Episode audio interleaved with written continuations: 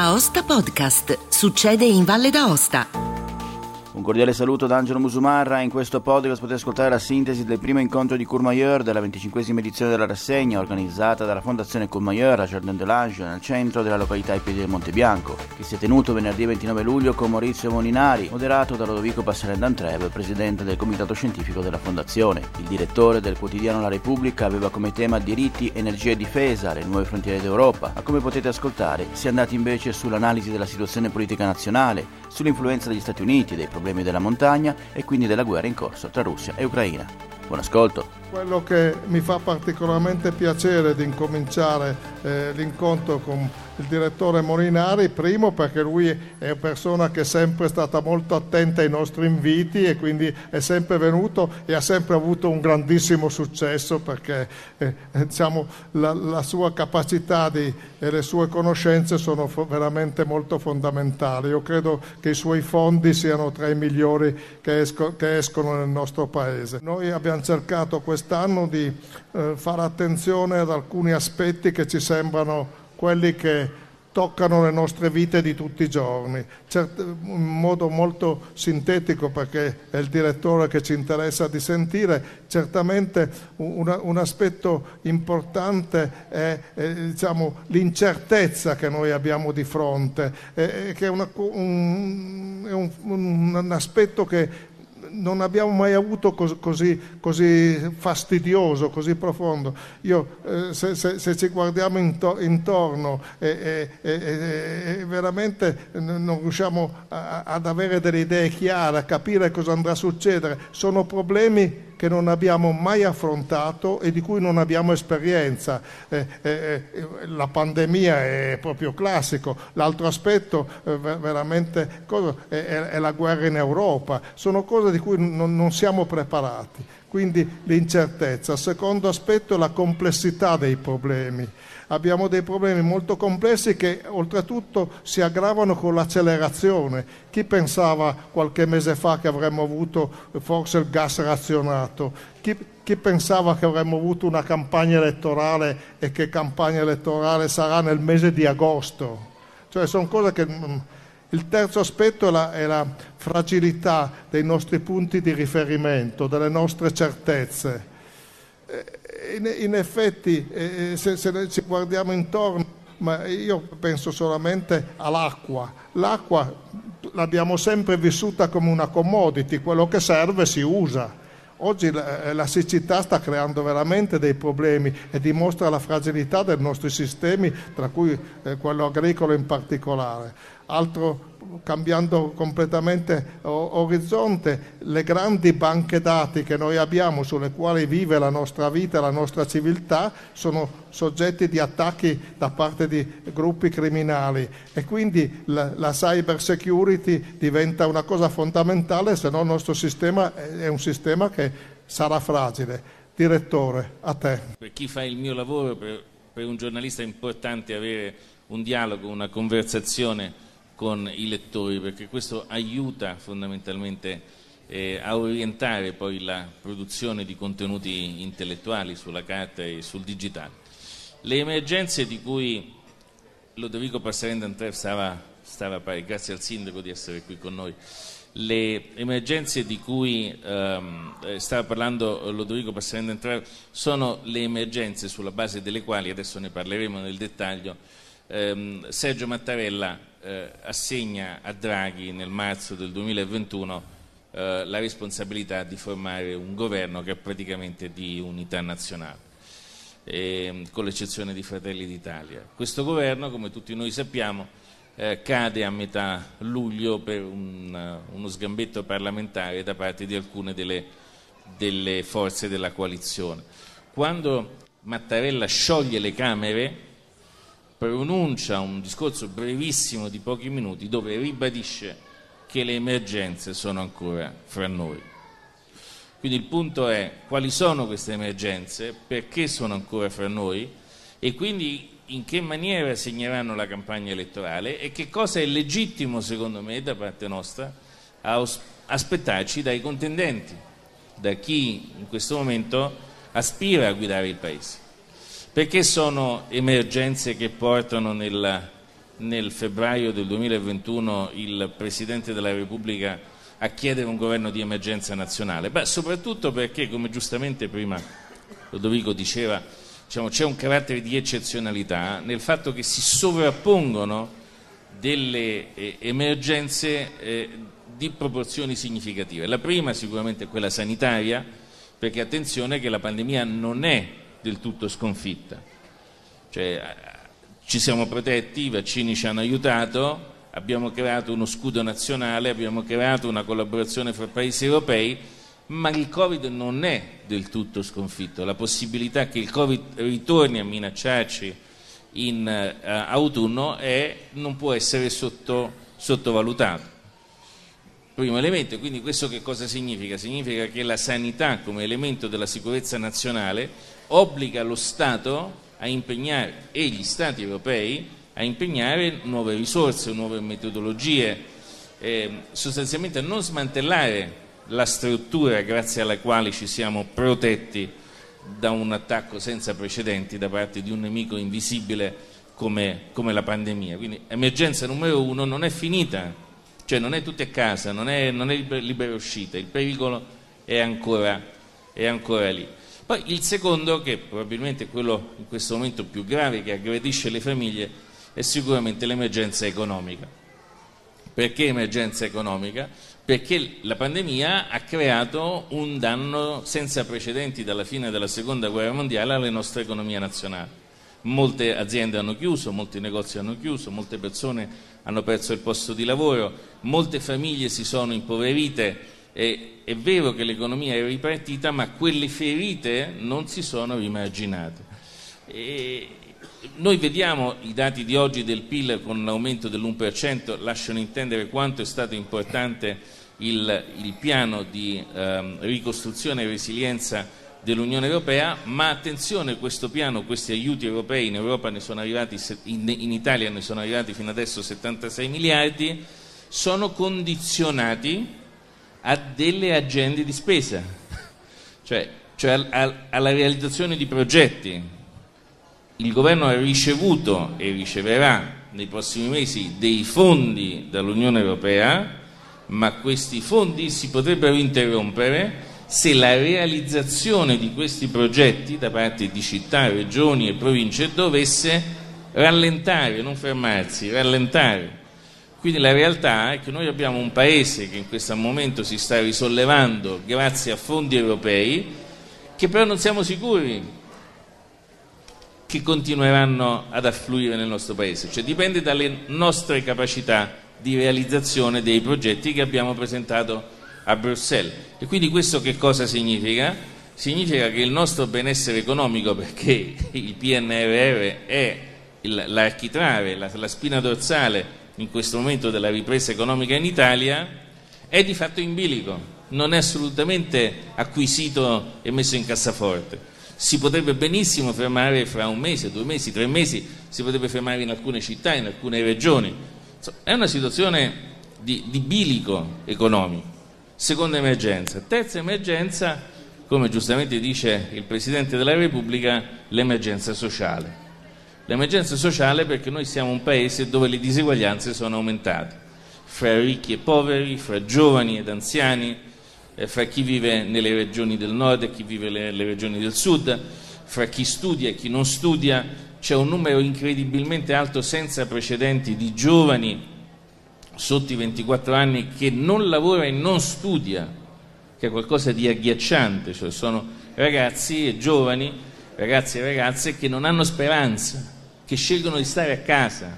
Quindi naturalmente queste sono spie, come il Presidente della Repubblica dice, di un profondo malessere e ci dicono quanto le diseguaglianze sono profonde nel nostro Paese. Non solo, ma ad aggiungersi naturalmente in maniera ancora più drammatica c'è la guerra. Una guerra brutale, come non vedevamo dalla fine della seconda guerra mondiale, dove una nazione, una grande nazione come la Russia ne aggredisce un'altra, l'Ucraina, al fine di negarne l'esistenza. Cioè, il fine della guerra è annientare un'altra nazione. Cioè dire l'Ucraina non esiste, ma diventa una regione che si chiamerà Novorossia nella, nella Russia del Sud. Quindi gli ucraini non hanno diritto alla loro lingua, non hanno diritto alla loro, ehm, alla, loro, eh, alla loro storia, alla loro cultura. Gli ucraini non esistono e per affermare che gli ucraini non esistono i russi usano la, il secondo esercito più forte del mondo, circondano le città, alzano a zero i cannoni e sparano sugli abitati, sulle zone abitate. Cioè è qualcosa che obiettivamente è, è di una brutalità superiore alla nostra immaginazione. Ora, il punto qual è? Il punto è che creare una zona di guerra in Europa, perché giustamente gli ucraini insomma, difendono loro stessi, la loro identità, come ogni popolo farebbe, e quindi creare una ferita aperta, una, una, una, una regione di guerra in Europa significa creare un focolaio di instabilità permanente a 2000 km da qui. E che cosa significa questo? Significa naturalmente eh, la crisi con la Russia, perché le democrazie non possono accettare il principio di Putin, perché se no la convivenza fra le nazioni è finita. La Carta delle Nazioni Unite, che, scritta dopo la fine della Seconda Guerra Mondiale, si basa sul rispetto fra le nazioni cioè Hitler aggredi- e Mussolini aggredivano le nazioni e le distruggevano. E la risposta della comunità internazionale dopo la, la loro sconfitta è stata le, le nazioni non si toccano, sono sovrane. E la comunità, la comunità internazionale è una comunità di nazioni sovrane. Putin sta aggredendo questo principio. Cioè se lui passa è il principio stesso della convivenza fra nazioni che viene meno. Se una nazione ha diritto di negare l'esistenza a un'altra è finita. Cioè, in, entriamo in una dinamica di guerra interminabile come era nel 600, nel 700. Allora, il punto però qual è? Che le nazioni democratiche si uniscono a sostegno dell'Ucraina e a sostegno della coesistenza internazionale, dell'unico principio da noi tutti conosciuto di coesistenza fra le nazioni, e questo significa un braccio di ferro con la Russia. Il punto è che la Russia non solo vuole sfidare l'Ucraina, ma anche la comunità delle democrazie. E cosa fa? Usa le risorse che possiede. Usa il gas e usa il petrolio. E lo usa privando sempre di più i paesi che sostengono l'Ucraina di queste sue risorse energetiche. Questo cosa significa per noi? Significa, come per la Germania, come per altri paesi europei, significa progressivamente con il passare delle settimane e dei mesi non poter più contare sul petrolio e il gas che arrivava dalla Russia. Non c'è dubbio che il governo Draghi ha fatto un lavoro straordinario a tempi accelerati, anche grazie al ministro Cingolani, per trovare nuove fonti di gas e nuove fonti di approvvigionamento energetico. Noi abbiamo il 40% della nostra dipendenza del gas dalla Russia e questi nuovi accordi l'hanno ridotta, ridotta al 15%, sono stati siglati veramente in poche settimane, quindi hanno fatto un lavoro straordinario, ma comunque c'è una dipendenza residuale del 15%. Questo significa che se la Russia dovesse durante l'autunno chiudere del tutto i rubinetti, l'Italia improvvisamente dovrebbe rinunciare al 15% della propria energia. E questo naturalmente significa prezzi più alti, inflazione, aumento del costo del riscaldamento, dell'aria condizionata, un peso ulteriore molto serio per le famiglie. Cosa dice il Capo dello Stato? Dice di fronte a queste, energie, a queste situazioni di emergenza senza precedenti perché sono sovrapposte le une alle altre, ognuna delle quali ha una sua dinamica diversa, ma il fatto straordinario è che sono sovrapposte, naturalmente eh, il Presidente Mattarella ha fatto di tutto per salvare il governo di unità nazionale o di quasi unità nazionale. Che cosa è successo però? È successo che in Parlamento eh, tre forze politiche si sono messe d'accordo per far venire meno questo governo. La politica è naturalmente, noi siamo una repubblica parlamentare e ogni forza e movimento politico si assume le proprie responsabilità e questi partiti ci sono di fatto riusciti e hanno fatto cadere il governo. Questo significa che noi adesso andiamo incontro a, a nuove elezioni in una situazione di grandissima instabilità, perché il nuovo governo, attenzione, cioè noi abbiamo una campagna elettorale in agosto, si vota il 25 settembre, il nuovo governo a tappe accelerate dovrà fare una finanziaria, sempre ammesso che ci riesce, e poi dovrà affrontare l'autunno dove le suddette emergenze sono destinate a sommarsi le une alle altre. Per questo c'è un grande timore nel nostro Paese di mm, situazioni di instabilità, situazioni di difficoltà dovuti a protesta sociale, insoddisfazione e difficoltà economiche. Insomma, abbiamo di fronte una situazione eh, di grande incertezza. Eh, che cosa ci deve guidare? Ci deve guidare, io credo, visto che siamo in campagna elettorale, la richiesta alle forze politiche di risposte a questa situazione di, di grande incertezza. In questo momento le forze politiche, come voi vedete, sono fondamentalmente si stanno organizzando in due grandi blocchi, due forse più uno, sono segnate da grandi lacerazioni interne e non sembrano molto intente ad affrontare il tema dei, dei programmi. E questo secondo me è un ritardo molto grave anche perché questi blocchi diciamo, politici, adesso ne parliamo, che si stanno organizzando, sono tutti venati da divisioni interne. Quella più evidente e clamorosa è quella dei grillini. Allora, il Movimento 5 Stelle è la prima di queste forze che ha deciso di far cadere Draghi, cioè tutto inizia, l'offensiva contro i Draghi inizia dall'ex Presidente del Consiglio eh, Giuseppe, eh, Giuseppe Conte. Giuseppe Conte che però oggi, e questa è la notizia di 10 un quarto d'ora fa, subisce l'offensiva di Grillo, fondatore del Movimento 5 Stelle, che impone al, a questo movimento il fatto che chiunque ha fatto due mandati non si può più candidare. Quindi questo significa che sic e simpliciter più della metà, più della metà della classe dirigente dei grillini noi non la vedremo più non la vedremo più, a cominciare da Fico, il presidente della Camera, ma alcuni dei nomi più in vista. Ora, uno però si chiede perché Grillo fa questo? E Grillo facendo questo naturalmente indebolisce lo stesso Conte, cioè l'artefice della caduta di Draghi si trova a, far, a, fare i conti invece con il fondatore che gli dice sai cosa, sei stato bravo a far cadere Draghi, ma io faccio tabula rasa come fanno tutte le forze rivoluzionarie, chi con la ghigliottina, chi con questi espedienti politici, però il punto vero è che lui sta azzerando il movimento. Perché lo sta facendo? Qui naturalmente la discussione è libera e poi magari ne possiamo anche parlare, ma il sospetto è che stia aprendo la strada a Alessandro Di Battista, cioè la voce, il volto sicuramente più estremo, eh, più antiparlamentare, consentitemi anche in alcune espressioni più antidemocratiche, sicuramente insomma, lui ha passato adesso, prima è stato in una vacanza di studio in, in, America centrale, poi ha fatto una lunga vacanza di approfondimento in Iran, poi è andato in Siberia, in Russia, come dire, insomma, diciamo, questi sono i suoi valori di, di, riferimento, liberissimi, insomma siamo in democrazia, però insomma, questo ci dice un po' dove è andato a formarsi in, in America centrale, in, in Russia e in Iran. Ora, questo potrebbe essere il nuovo leader del nuovo Movimento 5 Stelle, un movimento appunto che diventa improvvisamente espressione della parte più estrema della popolazione, della popolazione politica, degli elettori.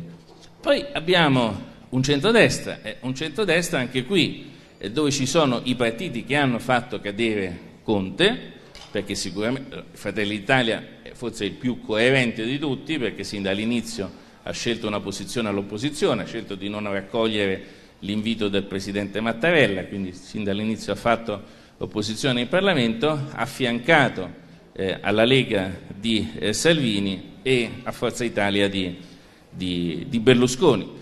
Eh, ed è un blocco che però è diciamo, lacerato dalla rivalità per la guida di questo blocco. Eh, il fatto che siano tre forze che secondo i sondaggi possano, potrebbero avere la maggioranza dei seggi sicuramente alla Camera, non sappiamo al Senato, però dà a questi tre leader eh, la sensazione di avere a portata di mano la vittoria. Ora, però il punto è, hanno a portata di mano la vittoria, ma non sono d'accordo su chi, governa, su chi guiderà questo schieramento. Guiderà la, la Meloni, eh, eh Salvini o Berlusconi. La rivalità fra i tre è molto alta, eh, ci sono temi politici sui quali non profondi, sui quali non si ritrovano e quindi naturalmente abbiamo da una parte uno scenario di una coalizione apparentemente coesa, ma in realtà lacerata dalla questione centrale. E poi sull'altro fronte c'è invece un centro-sinistra che racchiude gran parte delle forze che hanno sostenuto Draghi, che si richiama all'esperimento di Draghi e delle riforme, ma che ha evidenti difficoltà nell'unirsi. La notizia di oggi, come molti di voi avranno visto, è, Calenda che raccoglie il consenso della Gelmini e della Carfagna, sicuramente Azione è la maggiore in questo momento novità politica di questa campagna elettorale, una forza laica, centrista, moderata che punta a rubare voti eh, al centrodestra, eh, in qualche maniera raggiungerà un accordo con il Partito eh, Democratico, con, con, i Verdi, non sappiamo probabilmente anche con Renzi, però il punto vero è che questo invece è, un, è, un, è, un, è una vasta piattaforma di forze progressiste e democratiche che hanno in comune l'aver sostenuto Draghi, ma che sono talmente tante che fanno difficoltà a, a coalizzarsi fra loro e a creare uno schema elettorale col quale andare alla sfida con il centrodestra. Tutto questo, questa è, è solamente la descrizione semplice della situazione, vi dà un'idea della difficoltà a cui stiamo andando incontro e i timori naturalmente di chi fa il mio lavoro e che ogni giorno è raggiunto da tutta una serie di eh, sollecitazioni, di notizie, di fatti che avvengono nel nostro straordinario Paese è che questa situazione di vulnerabilità del nostro Paese sia e giochi a vantaggio eh, di chi non vuole la stabilità italiana. E chi non vuole la stabilità italiana è Vladimir Putin. Bisogna dirlo con grande sincerità, con grande, con grande coerenza. Eh, Vladimir Putin ha iniziato un, in, in Ucraina un disegno strategico di lungo termine per ridisegnare l'Europa secondo gli interessi nazionali della Russia. Questo è quello che lui ha iniziato. Lui sa benissimo che da un punto di vista militare non può vincere, perché la Nato e l'Unione Europea hanno risorse scientifiche, tecnologiche e militari di gran lunga superiori alla Russia e la pessima performance dell'esercito russo in Ucraina lo dimostra. Ma proprio per questo si è dato un'altra strategia molto sofisticata, un ex ufficiale del KGB, che nasce dalla, dagli scritti del suo capo di Stato Maggiore Valery Gerasimov, eh, pubblicati nel 2013 e poi rielaborati nel 2016, cosa dice Gerasimov? Dice, Presidente, vinciamo noi, per il motivo molto semplice che se sarà una lunga guerra, alla fine l'Occidente imploderà, si dividerà, si lacererà e noi vinceremo.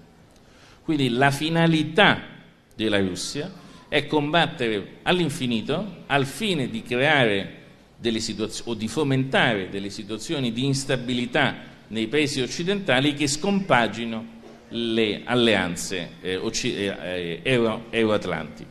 In questo schema, naturalmente, il fatto di avere di fronte a noi lo scenario di un'Italia instabile, lì dove invece Draghi aveva garantito una grande stabilità, rientra esattamente nel disegno di Putin.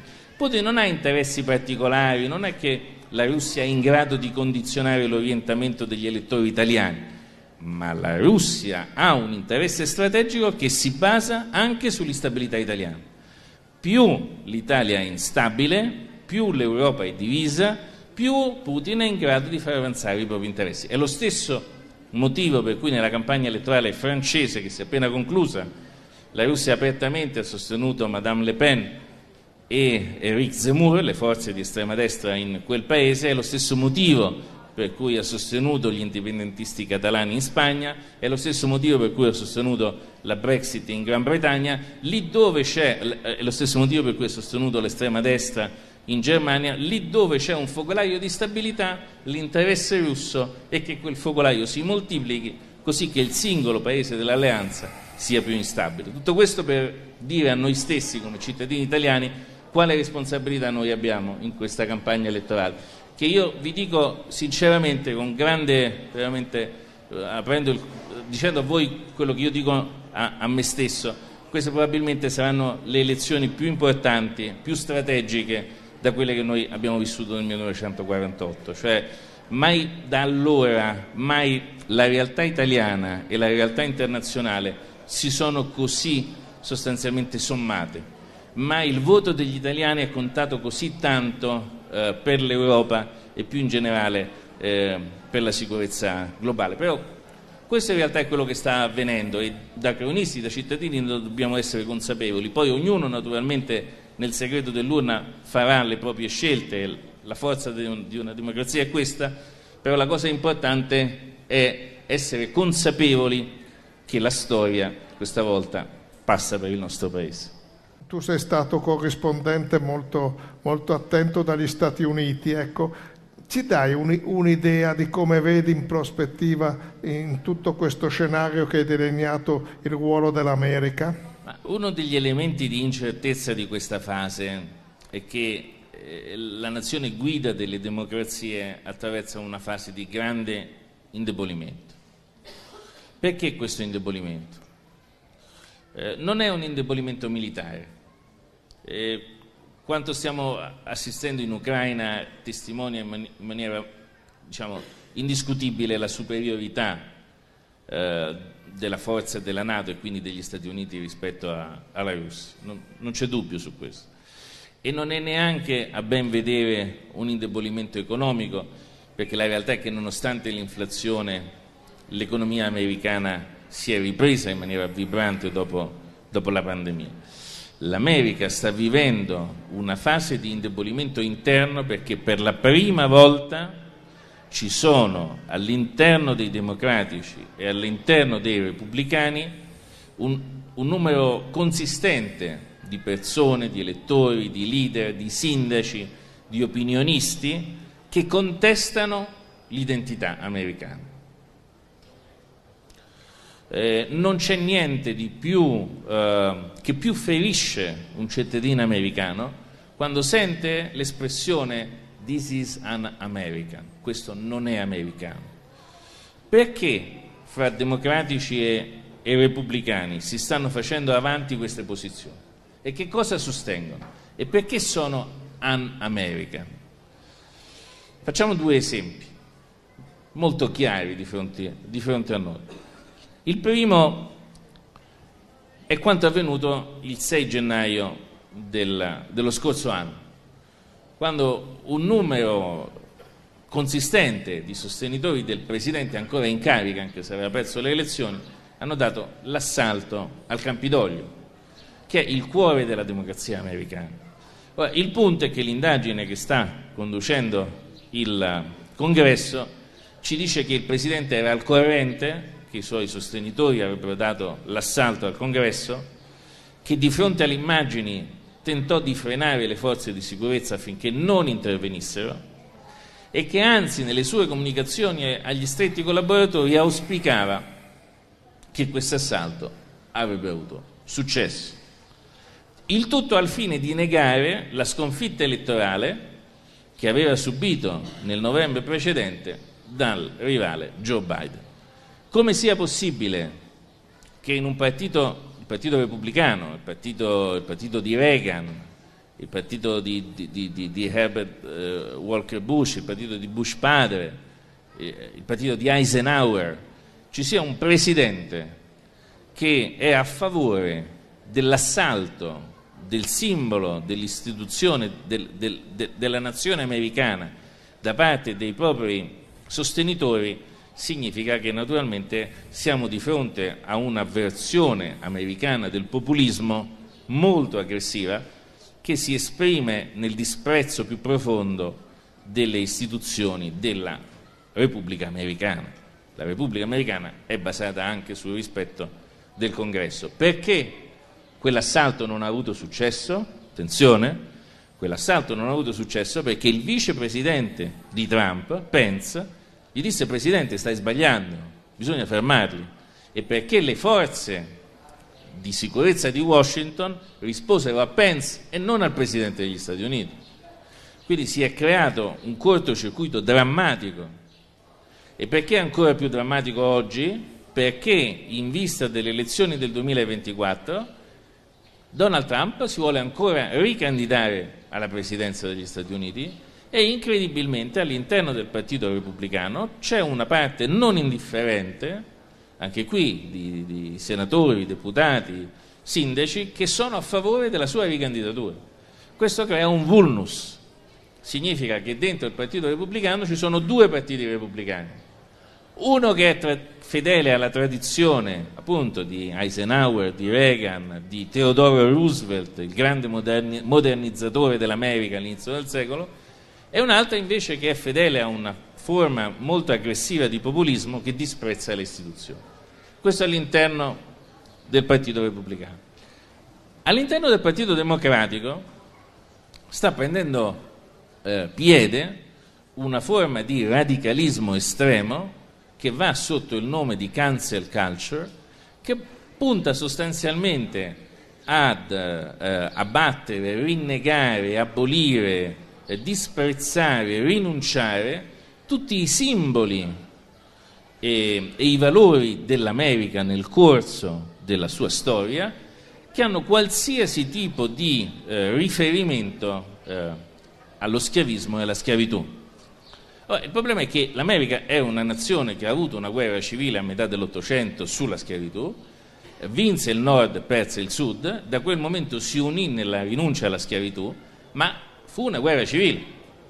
E quindi naturalmente tutta l'eredità del sud è ancora dentro la nazione americana.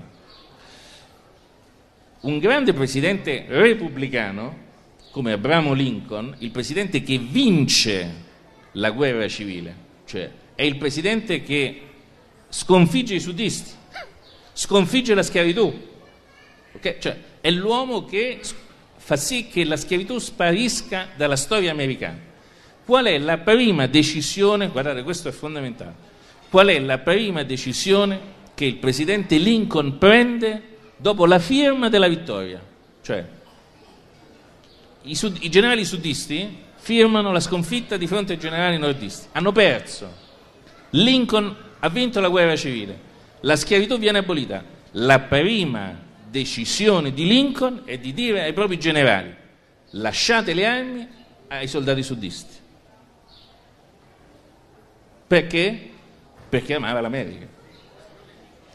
Perché capiva che una nazione che aveva vissuto una guerra civile poteva ricominciare a unirsi solamente sulla base del rispetto degli sconfitti. Bisogna rispettare gli sconfitti. Gli sconfitti ammettono la sconfitta? Io ho vinto, li devo includere nella nazione che creo, se no non ci può essere nazione. Ora cosa dice invece la cancel culture adesso? Abbattiamo tutte le, tutte le statue dei suddisti. Ogni volta che c'è un qualsiasi presidente, incluso Teodoro Roosevelt, attenzione, il grande modernizzatore, leviamo le sue statue perché lui è comunque compromesso, ma è ovvio, cioè è una nazione che aveva la schiavitù fino a metà dell'Ottocento, chiunque ha vissuto, i, tutti i primi presidenti, George Washington, Jackson, ehm, cioè, Andrew Jackson, eh, Benjamin Franklin, cioè, tu, che scrisse la Costituzione americana, è ovvio che sono tutti in qualche maniera compromessi. Allora, qual è il rischio? che questo estremo radicalismo democratico cancelli a niente ciò che più ha unito l'America, che è invece il fatto di unirsi sulla sconfitta della schiavitù. Quindi una, quando una grande nazione americana è lacerata da queste tendenze così estreme, diventa più debole. E io credo che proprio perché appare all'esterno così debole, i suoi rivali, che sono la Russia di Putin e la Cina di Xi, stanno andando all'attacco e la vogliono sfidare. Il futuro di Draghi è, è di fantasia pensare, noi non possiamo fare a meno di questo personaggio, è di fantasia pensare che Mattarella, anche per lo stress che sta subendo, dia pian piano, lasci e possa lì subentrare Draghi in altro modo, ma comunque sarebbe un po' quello che hai detto adesso, cioè di concedere anche qualcosa, perché se vince se vince Meloni e compagnia, voglio dire, indubbiamente ci dovrà essere un contrappeso di sicurezza. Ecco, è un'ipotesi fantastica o potrebbe essere realizzabile? Grazie. No, di fantastico nella politica italiana non c'è praticamente niente, ormai questo lo abbiamo, lo abbiamo imparato. E io credo che questo scenario non è da escludere e che dipende molto dall'esito elettorale. E una delle particolarità del voto che andremo a fare il 25 settembre è che avremo meno deputati e meno senatori. Avremo solamente 400 deputati e solamente 200 senatori, cioè il, 300, il 30% in meno rispetto alla volta precedente. Questo significa che i collegi saranno più grandi e più combattuti. Questo è vero per la Camera e questo è ancora più vero per il Senato perché i collegi saranno ancora più grandi. Che cosa significa in concreto? Che se i sondaggi, premesso che naturalmente i sondaggi molto spesso sbagliano, ricordiamo quando davano la vittoria a Berlusconi o Prodi e poi finì esattamente all'opposto, però il punto è, l'incertezza sui, su, sui, sondaggi è che il 40% degli italiani nelle ultime elezioni locali si è astenuto, quindi noi non, non sappiamo cosa pensa. Però diciamo il punto qual è? È che se hanno ragione i sondaggi ad assegnare la maggioranza dei collegi alla Camera al centrodestra, non è detto che sia lo stesso equilibrio al Senato. Al Senato ci potrebbe essere una situazione più in bilico e a quel punto, naturalmente, se ci fosse una situazione di stallo, cioè una maggioranza alla Camera e equilibrio al Senato, a quel punto eh, il Presidente Mattarella potrebbe decidere di prendere lui l'iniziativa e di trovare un personaggio capace di eh, trovare un compromesso fra le due parti, sempre in ragione delle emergenze che dicevamo prima. Ora, può essere Draghi o un'altra persona? Io sinceramente non, io sinceramente non, non, non lo so e e non posso dirlo. Eh, però è chiaro che è uno scenario al quale, che non possiamo mettere da parte, proprio perché l'aggressività delle emergenze che noi avremo eh, fra ottobre e novembre, proprio nella vita di tutti noi, sulla nostra vita quotidiana, sarà tale che il Paese avrà bisogno di una guida di grande, di grande esperienza. Volevo tornare un attimo su uno dei temi del, del titolo, cioè nell'ambito delle nuove frontiere dell'Europa, la difesa. E volevo chiederle a suo avviso quanto ehm, pensa che sia realistica la chance che il contesto attuale comporti o possa comportare un cambio di passo verso un, eh, l'avvicinamento alla strutturazione di una difesa comune a livello europeo e legato a questo in che modo il voto che ci aggiungiamo a fare a settembre possa eventualmente influire. Nel cammino della difesa europea un passo importante è stato compiuto a marzo con l'accordo sullo Strategic Compass. Per la prima volta tutti i paesi europei hanno firmato un documento che prevede la costruzione della difesa europea e prevede un impegno del 2% del PIL sul piano delle spese. Questo è stato un primo, un primo elemento, eh, sempre ovviamente sulla scia della, della guerra in, in, Ucraina. Un secondo elemento è stata la decisione eh, della Germania, tradizionalmente sempre restia a investimenti militari, a raddoppiare quel 2%, impegnarsi per il 4%, cioè per un totale di 100 miliardi di euro la Germania non si era mai impegnata neanche per il 2%, quindi di fronte all'aggressione all'Ucraina la Germania è passata da 0 a 100 miliardi. Tutto questo ha avuto un impatto in Europa, perché i paesi europei sanno che la Germania è il paese più ricco e quindi se la Germania decide di investire sulla difesa europea, il rischio vero è che la difesa europea rischia di essere una difesa tedesca semplicemente perché loro hanno più risorse. Da qui l'importanza del trattato del Quirinale che è stato firmato fra Italia e Francia per un forte raccordo eh, su questo, eh, per controbilanciare la Germania. C'è un altro elemento che porta a dire che la difesa europea oggi è molto più vicina di quanto non lo fosse prima dell'aggressione all'Ucraina, perché gli Stati Uniti consapevoli un, della necessità di una maggiore presenza della Nato nell'Europa dell'Est, tendono a fare sempre più riferimento ai paesi europei, perché l'accordo dello Strategic Compass, nero su bianco, dice la difesa europea sarà parte degli sforzi della comunità euroatlantica, cioè la difesa europea non nasce contro gli Stati Uniti, ma nasce per condividere con gli Stati Uniti eh, le responsabilità. Tutto questo cosa significa per noi come Italia? Significa più responsabilità. L'Italia è di fatto il paese più esposto. Dice Henry Kissinger, l'ex segretario di Stato americano, che la geografia fotografa interessi permanenti dei paesi. L'Italia è nel bel mezzo del Mediterraneo, quindi parla la geografia. la, la stabilità del Mediterraneo passa per la stabilità dell'Italia e l'Italia ha un interesse affinché il Mediterraneo sia stabile. Questo che cosa significa? Significa che noi vedremo un'Italia, secondo me, più presente eh, negli investimenti sull'aeronautica, negli investimenti sulla marina, negli investimenti sulle forze speciali, esattamente come la Francia, d'intesa con la Francia e credo anche con la Germania. E c'è un ultimo elemento molto interessante per rispondere alla sua domanda, che non potrebbe essere più attuale, è che l'aggressione all'Ucraina ha portato non solamente l'Europa, l'Unione Europea, ma anche la Gran Bretagna a dire sulla difesa non ci possono essere distanze fra noi. Cioè la Gran Bretagna che aveva avuto così fretta di realizzare la Brexit, di separarsi dall'Unione Europea praticamente su ogni tavolo c'è un tavolo sul quale invece la collaborazione ancora continua ed è quello della difesa. E tutto questo naturalmente è destinato, secondo me, a fare dell'Europa un protagonista della difesa, non solamente nell'Europa dell'Est, ma anche nel Mediterraneo. Quanto è avvenuto sulla marmolada è un campanello d'allarme per, per tutti noi e, e io credo che imponga una riflessione profonda non più solamente sui cambiamenti eh, climatici, ma sulla necessità di trovare delle soluzioni. Questo è il punto vero. Soluzioni che garantiscono la protezione dei cittadini. Cioè, la discussione sui cambiamenti climatici è finita, i cambiamenti climatici ci sono, sono causati dall'attività dell'uomo, e l'uomo può naturalmente nel lungo periodo tentare di correggere questa situazione, però il problema è che nel frattempo che si fa? Questo è il punto vero.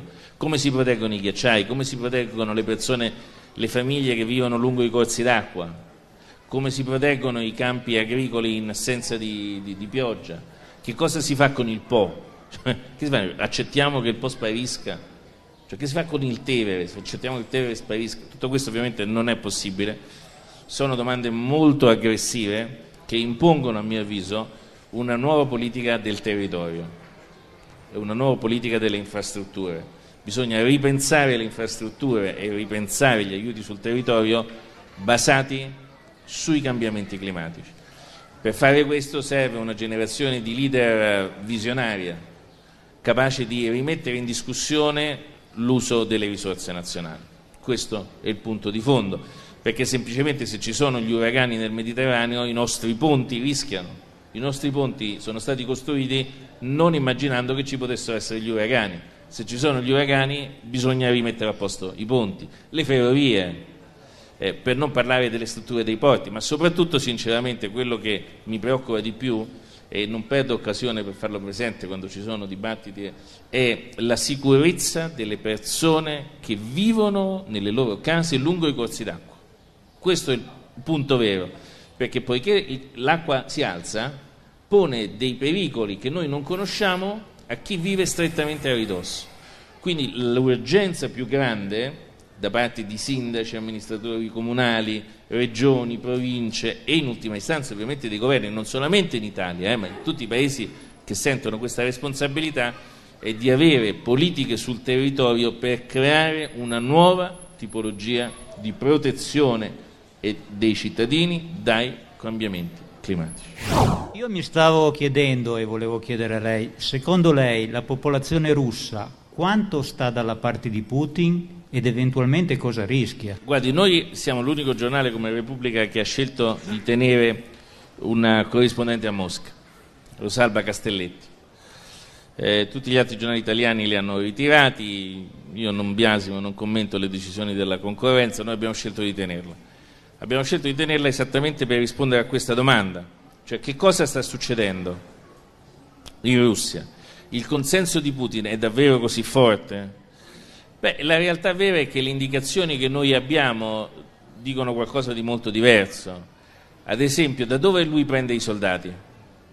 Non le prende dalle grandi città, fra i soldati che combattono in Ucraina non ci sono soldati che vengono da Mosca o la zona di Mosca, da San Pietroburgo e la zona di San Pietroburgo, vengono o dall'Asia del Sud, dal, da, dal Caucaso del Sud, cioè la, la, zona della Cecenia, o vengono dalla Siberia, dove è stato in vacanza di Battista, giù in fondo, eh, oppure sono persone sopra i 65 anni.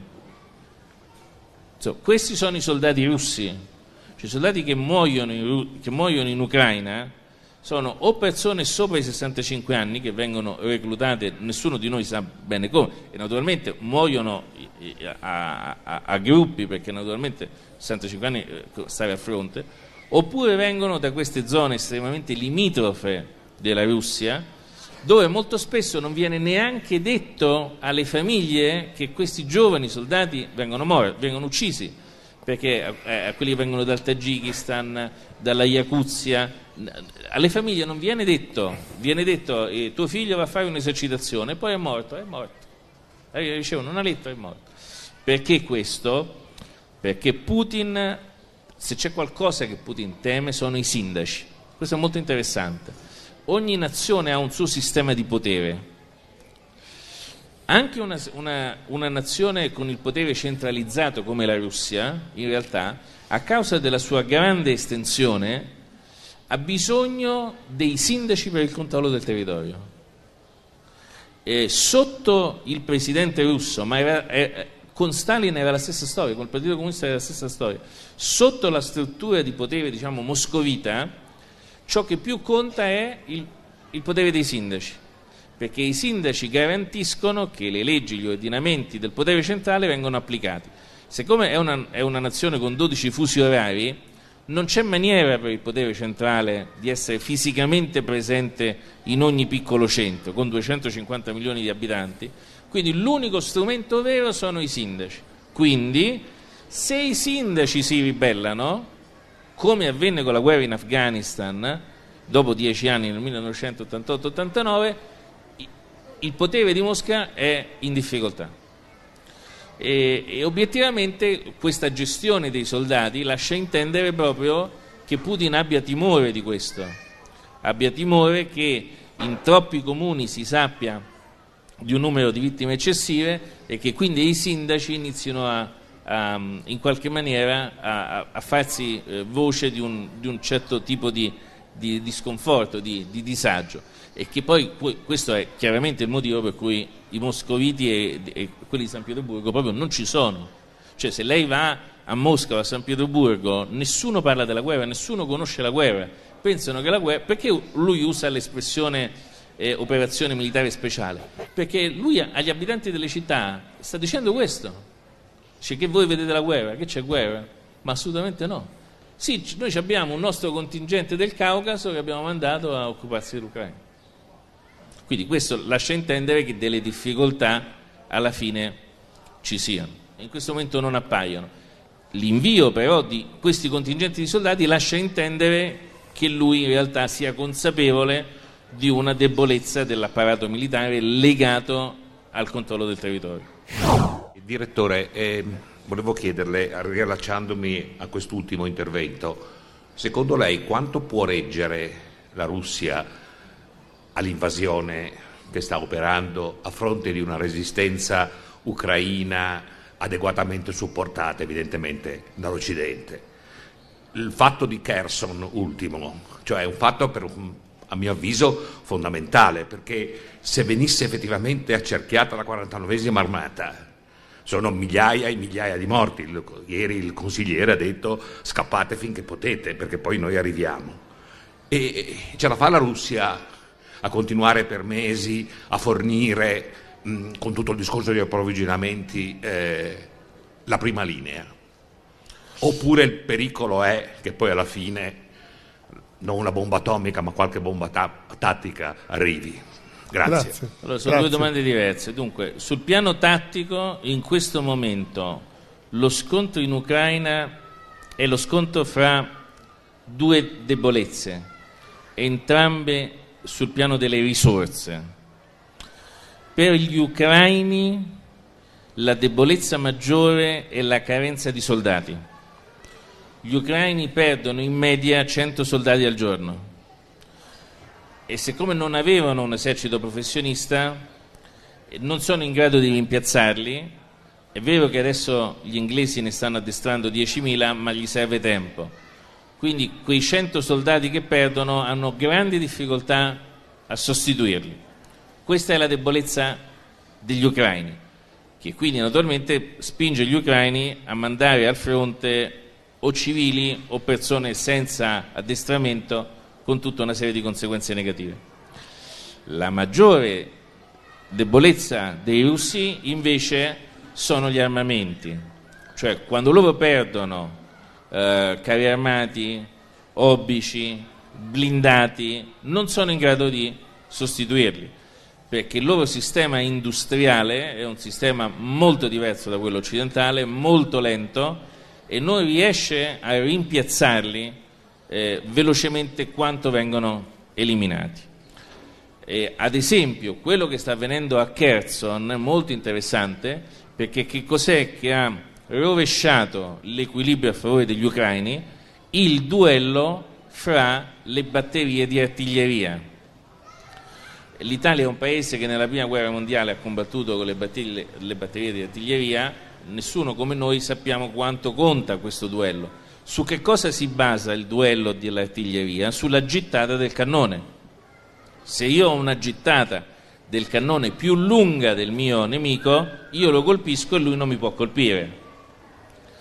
Nella prima fase della battaglia di Kherson, il vantaggio dei russi era che loro avevano le loro artiglierie e gli ucraini non avevano niente, e quindi i russi colpivano e gli ucraini dovevano subire. Quando gli americani hanno iniziato a fornire loro, le loro batterie d'artiglieria, non c'è stata più discussione, semplicemente perché hanno una gittata superiore, quindi gli americani eliminano le batterie russe e i russi non riescono neanche ad avvicinarsi alla batteria americana. Quindi diciamo questo è il, questo è il, questo è il braccio di ferro. È un braccio di ferro che naturalmente eh, indebolisce entrambe le parti e il vero interrogativo in questo momento è se si arriverà all'inverno se cioè continuerà fino a settembre-ottobre e poi quando arriva l'inverno si devono assolutamente fermare per le temperature rigide che ci sono in Ucraina, oppure se prima dell'inverno improvvisamente una delle due parti non dovesse cedere.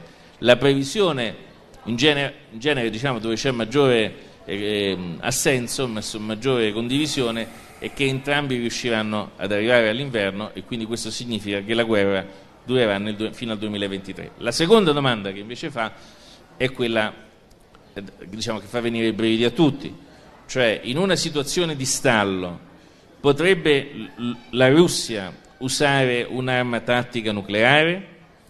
Perché la domanda è legittima? Perché mentre nella strategia atlantica dei paesi della Nato non è previsto l'uso delle armi nucleari se non in maniera difensiva, cioè per rispondere a un attacco, Invece, nella strategia russa, l'uso delle armi tattiche è previsto. Per armi tattiche loro intendono armi eh, 12 volte più grandi di quelle di Hiroshima che vengono usate sul campo di battaglia. Quindi non per vincere la guerra, ma per imporsi sul campo di battaglia. Questa possibilità da un punto di vista teorico esiste perché nella loro dottrina c'è e in quella occidentale non c'è. Che cosa hanno fatto i comandi americani per tentare di scongiurare questo scenario? E, e qui sto riportando insomma, notizie che sono state pubblicate sui giornali americani. Eh, hanno riattivato il telefono rosso, che è il telefono che tiene in contatto i, le gerarchie militari russe e americane, e in una di queste comunicazioni eh, gli alti comandi americani hanno fatto presente ai russi il seguente scenario. Voi potete benissimo usare l'arma nucleare tattica, ve ne assumerete la responsabilità, ma sappiate che se voi farete questo, la nostra risposta sarà di annientare nell'arco di 48 ore, annientare tutte le vostre forze convenzionali, ovunque esse siano nel mondo. Questo è stato. Come si fa a fare gentiluomini? Cioè, ti hanno spiegato, guardate, voi potete anche osare di tirare una bomba tattica, non so, su Leopoli o su Kiev, ma voi dovete sapere qual è la conseguenza, cioè che tutto il vostro apparato militare convenzionale, quindi anche voi, tutto l'apparato russo, tranne ovviamente quello nucleare, verrà semplicemente verso a zero, perché la Nato ha la possibilità di farlo. Quindi naturalmente questo, però il fatto stesso che gli Stati Uniti abbiano dovuto proferire una minaccia di questo tipo lascia intendere quali sono i pericoli ai quali tutti noi dobbiamo, insomma, andiamo incontro. Nella gerla delle incertezze, siamo in Valle d'Aosta, nella gerla delle incertezze uno dei pezzi più grossi è Taiwan. Qualcuno addirittura sostiene che non è se diventerà cinese, quando diventerà cinese. Tu cosa ne pensi? Io credo che la questione di Taiwan sono i semiconduttori. Esatto. Questo è il punto vero. Il punto vero non è l'aspirazione cinese a ricongiungersi con la Cina nazionalista o la volontà americana di impedire che questo avvenga, ma chi governa quest'isola si, sul cui territorio si, tre, si producono i tre quarti dei semiconduttori del pianeta. Il restante quarto viene prodotto in California. Che cosa sono i semiconduttori? Sono quei, eh, quei chip, quei microchip grazie ai quali funzionano praticamente tutti, tutte le nuove tecnologie che noi conosciamo. Come sia possibile che Taiwan abbia ottenuto questo primato nessuno di noi lo sa, però questo è il vero, questo è il vero nodo. Chi controlla eh, Taiwan controlla lo sviluppo dell'alta tecnologia oggi ovunque nel mondo. Eh, l'unica maniera per emanciparsi dal pericolo di una guerra su Taiwan, ad, oggi leggevo ad esempio che c'era lo studio fra, Stati, fra Unione Europea e Stati Uniti eh, la creazione di una task force congiunta per creare in Europa un centro di sviluppo di semiconduttori. Questa è fondamentalmente l'unica soluzione, cioè eh, distribuire di più nei paesi industrializzati lo sviluppo di, di questi straordinari diciamo, componenti elettroniche. Detto questo, il rischio di uno scontro su Taiwan c'è, però attenzione perché quello che è avvenuto in Ucraina può da una parte spingere Xi a dire va bene l'ha fatto Putin, lo faccio anch'io, ma può in realtà anche suggerire a Xi maggiore prudenza perché ricordiamoci che Putin voleva vincere in una guerra lampo che non è stata possibile e soprattutto tornando a quello che avviene dentro la Russia la realtà è che Putin che cosa ha scoperto? Perché lui non ha vinto la guerra lampo? perché i suoi generali gli hanno mentito sulla qualità del suo esercito. Quindi la corruzione, suo, quindi per dieci anni, lui governa da vent'anni, da vent'anni lui ha investito risorse su un apparato militare che non esiste. Quindi per vent'anni i suoi generali gli hanno rubato i soldi, fondamentalmente. Questo succede nelle dittature, no? le dittature funzionano poi alla fine. Quindi io credo che Xi, secondo me, gli è venuto a un certo punto, gli è iniziato un punto interrogativo. Cioè non è che qui tutti i generali mi dicono che noi possiamo prendere Taiwan in due giorni e poi alla fine la storia è la stessa dell'Ucraina. Insomma, prudenza. Ed è tutto per questo appuntamento, grazie per il vostro ascolto. Se ritenete interessanti i contenuti di questo podcast potete condividerli utilizzando i canali social di Aosta Podcast che potete trovare sul sito. Per ogni comunicazione potete scrivermi all'indirizzo podcast podcaster-austapodcast.it. Al prossimo podcast, buona continuazione, state bene.